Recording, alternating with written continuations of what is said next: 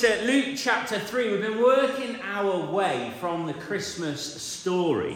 Um, and we're now uh, in Luke chapter 3. Um, but last week, if you can cast your minds back, or uh, perhaps you've watched it a little bit later on in the week, um, as you're unable to make it last week, um, but we saw the 12 year old Jesus in Jerusalem celebrating the Passover with his parents. Uh, you'll remember that Jesus was left behind, and when they eventually located him, he was in the temple. And his first recorded words then drew us to examine our own hearts. He said, Why are you searching for me? And didn't you know I had to be in my father's house, or I had to be about my father's business? He said, What are you searching for, and where are you looking for it? What are you searching for and where are you looking for it? And then Jesus and his family head off to Nazareth, and we don't see Jesus again until his ministry begins some 18 years later. And there's a few lovely books and some extracts that I've read around this passage as well, which draw you to cast your minds to imagine what was happening in Jesus' life during those, uh, those years as, uh, that aren't recorded for us, as he was learning and growing. And we get a glimpse of that at the end of chapter 2 um, and verse 52. Jesus grew in wisdom and stature and in favour with God and man. So Jesus was about his father's business, and for these years where they were in Nazareth, he was learning and growing in wisdom and stature and in favour with God and man. Now, before Jesus begins uh, his ministry, uh, there was something that needed to happen. There was a man called John, a relative of Jesus, who had a heavenly mission to fulfill. That must be quite good on the CV, don't you think? have a heavenly mission to fulfill. Perhaps we need to think about our own CVs there and, and ask the question do we have a heavenly mission that we need to fulfill? I'll leave that one with you. You see, you'll remember when Mary was told by the angel that she was going to have God's son, Elizabeth, her relative, was also pregnant. So Mary went to see her, and you can see that in Luke chapter 1. So just back a little bit, verse 39 uh, through 45.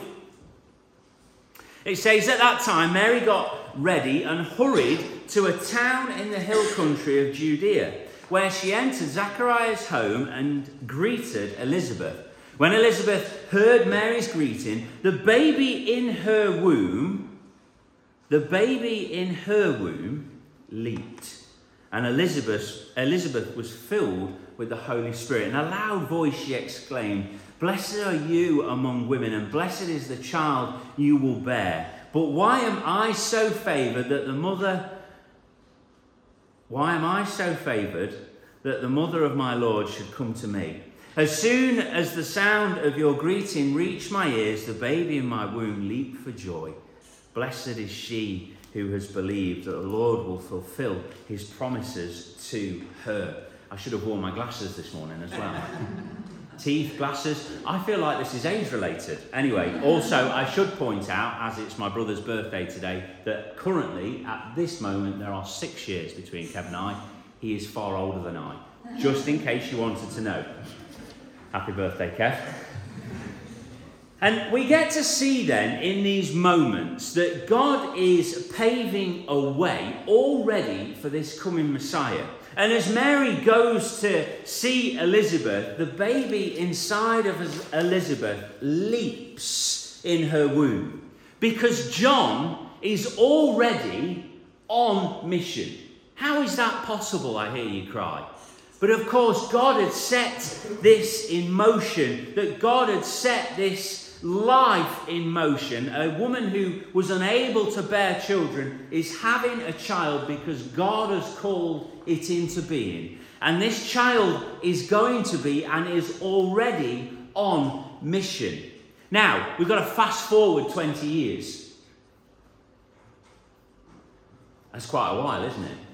Fast forward 20 years or so, and we dive into our passage then that we've got this morning in Luke chapter 3, verse 1 through 18. Let me just read it to you. In the 15th year of the reign of Tiberius Caesar, when Pontius Pilate was governor of Judea, just skip down to uh, the, just after verse 2, the word of God came to John, son of Zechariah, in the wilderness. He went into the country around the Jordan, preaching a baptism of repentance for the forgiveness of sins. As it is written in the book of words, uh, I really should have brought my glasses this morning. Anyway, as it is written in the book of the words of Isaiah the prophet, a voice of one calling in the wilderness, prepare the way for the Lord, make straight paths for him. Every valley shall be filled in, every mountain and hill made low, the crooked road shall become straight, the rough way smooth, and all people will see God's salvation.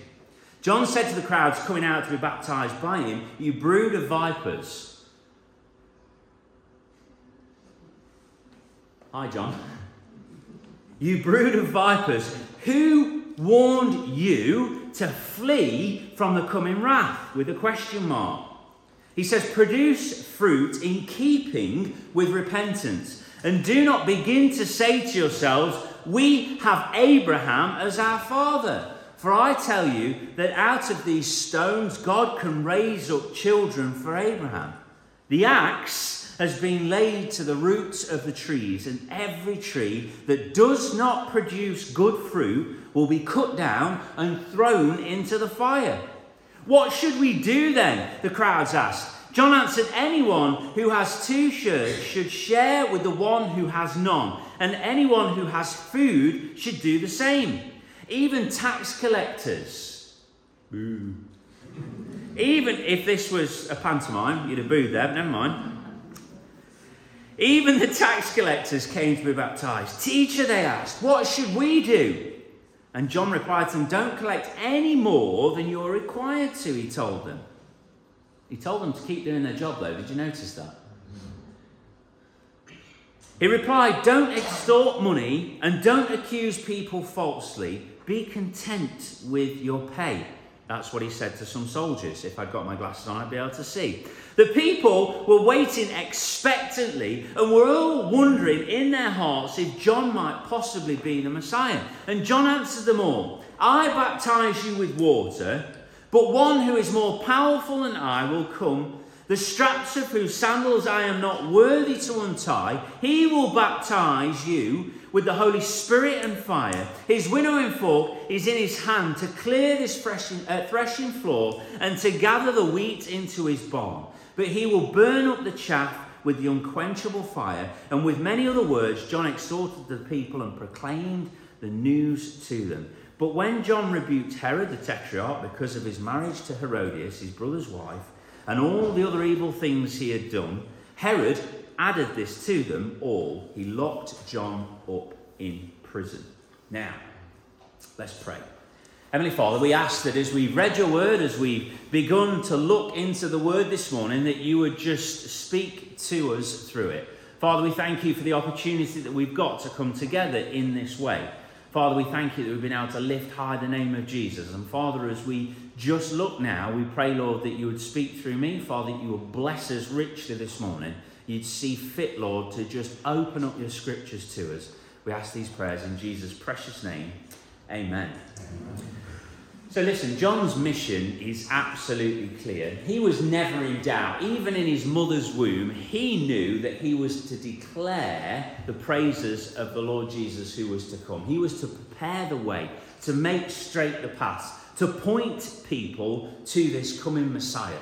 The prophet Isaiah told of his mission hundreds of years prior, prior to the event, and we see it just, uh, just a snippet of it a voice of one calling in the wilderness prepare the way for the Lord, make straight paths for him. Every valley shall be filled in, every mountain and hill made low. The crooked road shall become straight, the rough way smooth, and all the people will see God's salvation. You see, John, uh, John draws his hearers, the Jewish nation, to realize that just because that they are part of God's promises, that they also have a responsibility to behave accordingly. Now, what we must do in 2023 is make sure that these words that John is giving to the Jewish nation here are relevant to us this morning. Now, listen, let me say it again. John draws his hearers, the Jewish nation at this point, to realize that just because they are part of God's promises, that they have a responsibility, though, to behave accordingly.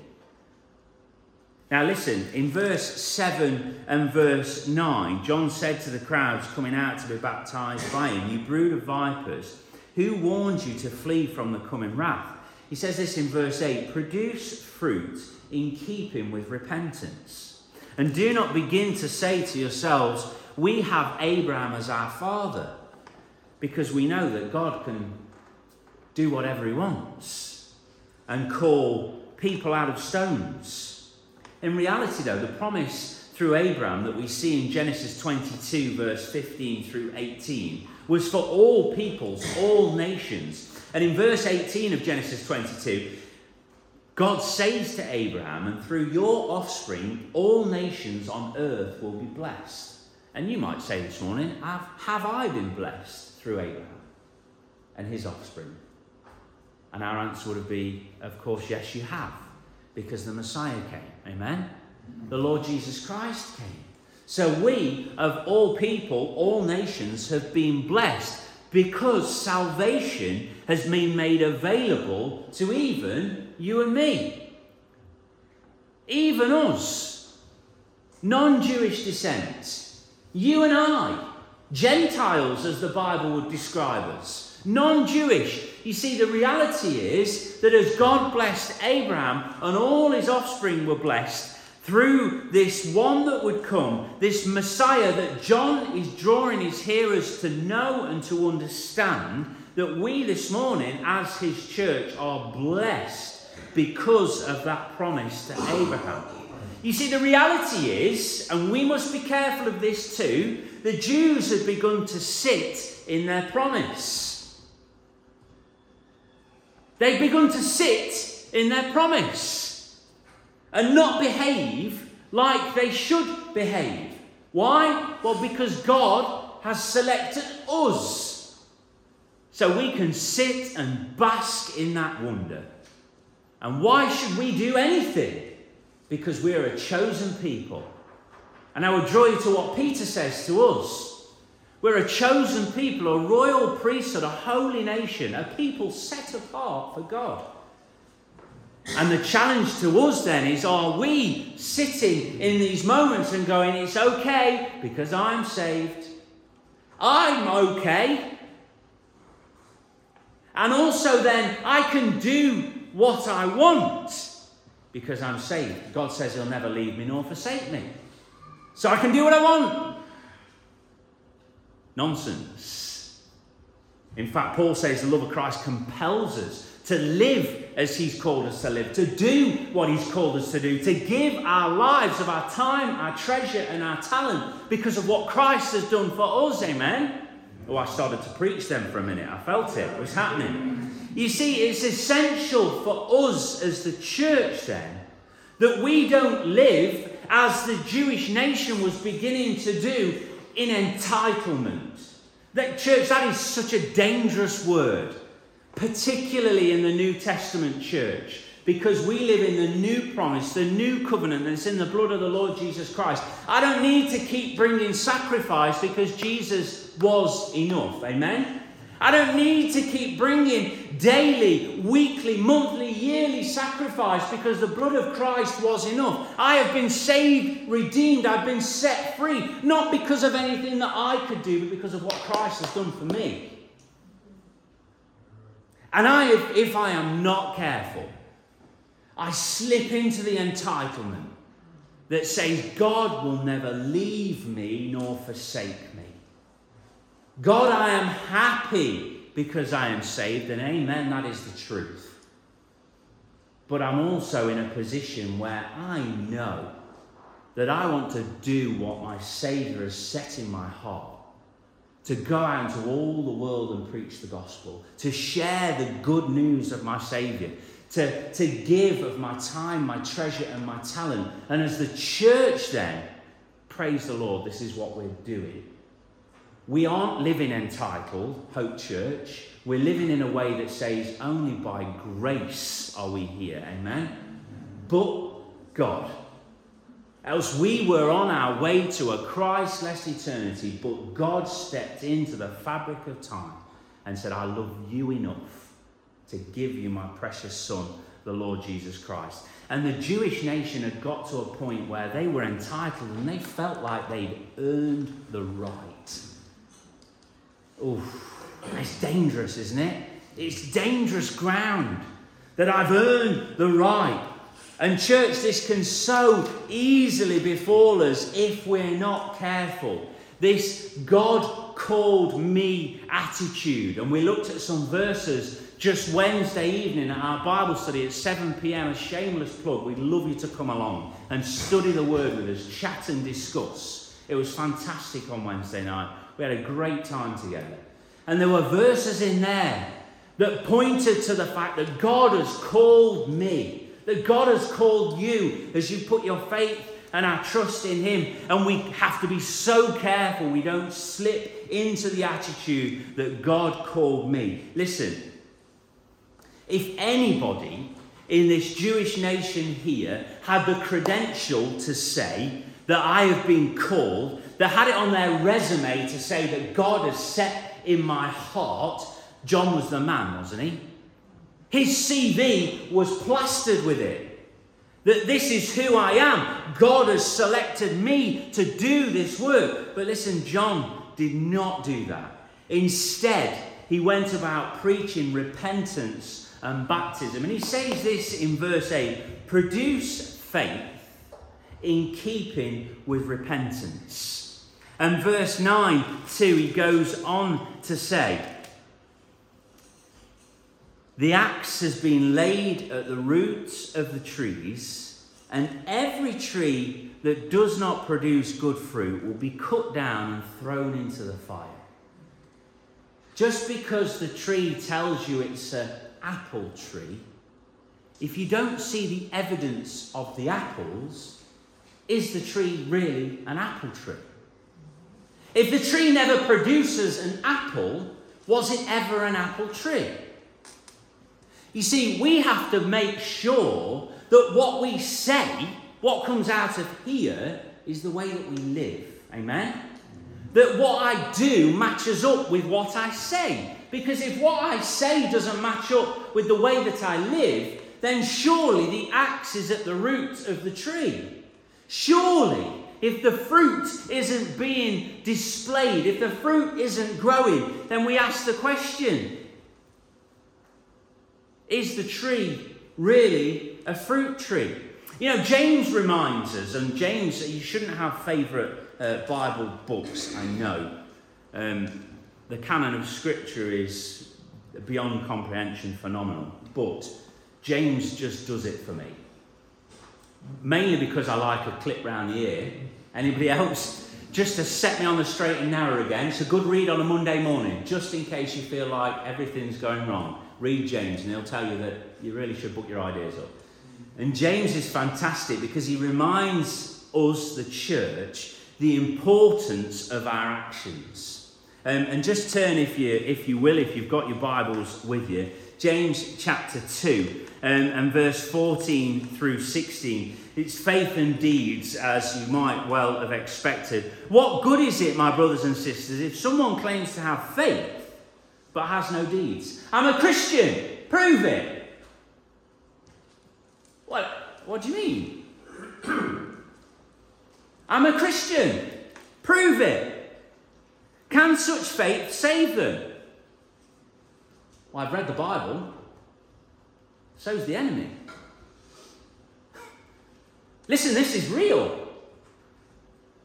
Suppose a brother or sister is without clothes and daily food. If one of you says to them, Go in peace, keep warm and well fed, but does nothing about their physical needs, what good is it? You're cold? Oh, I hope you find a coat.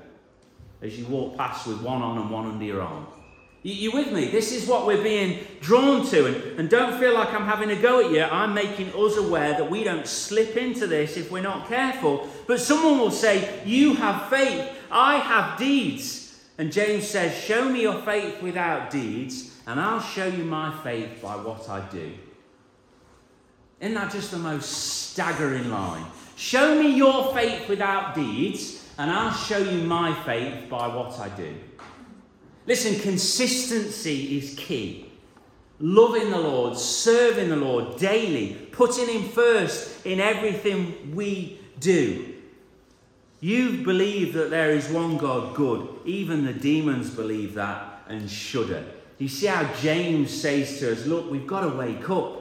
We've got to smell the reality and the truth around about us. And he says then also in uh, verse 18, someone will say, I have faith.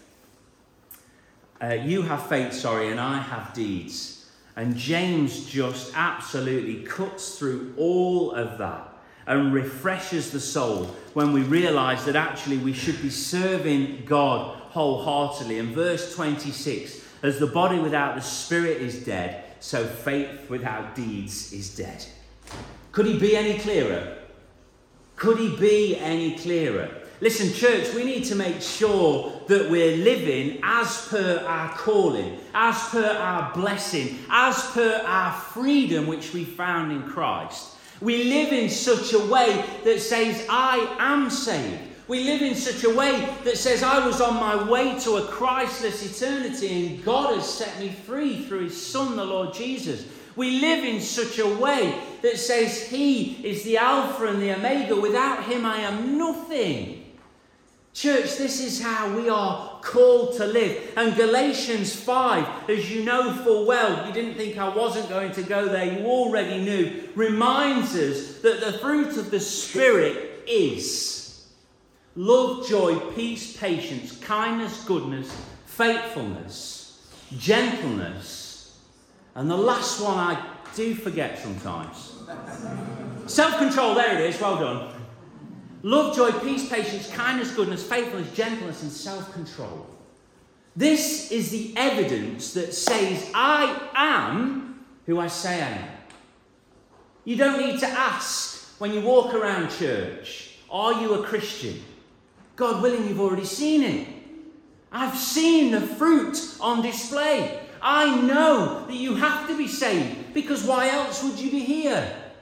Why else would you be serving God? Why else would you be putting Him first? Why else would you be singing His praises? Why else would you be studying His Word? Why else would you be putting Him first in every situation of your life? Why else? Other than we know who we are, and church, you haven't forgotten, we know whose we are. Amen? We know who we are, and we know whose we are. Let me just give you this one line. The fruit is evidence of the root. The fruit is evidence of the root. If we are rooted and established in His word and His promises, then I am certain that the fruit will be on display. You will not need to tell me that you are an apple tree because I will see the apples. Amen.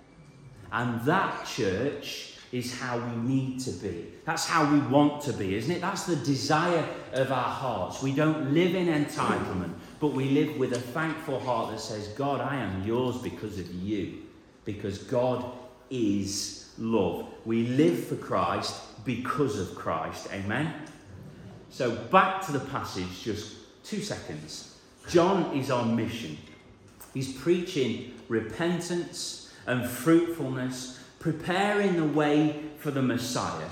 And my challenge to us is are we on mission for Him? Are we, are you on mission for Him?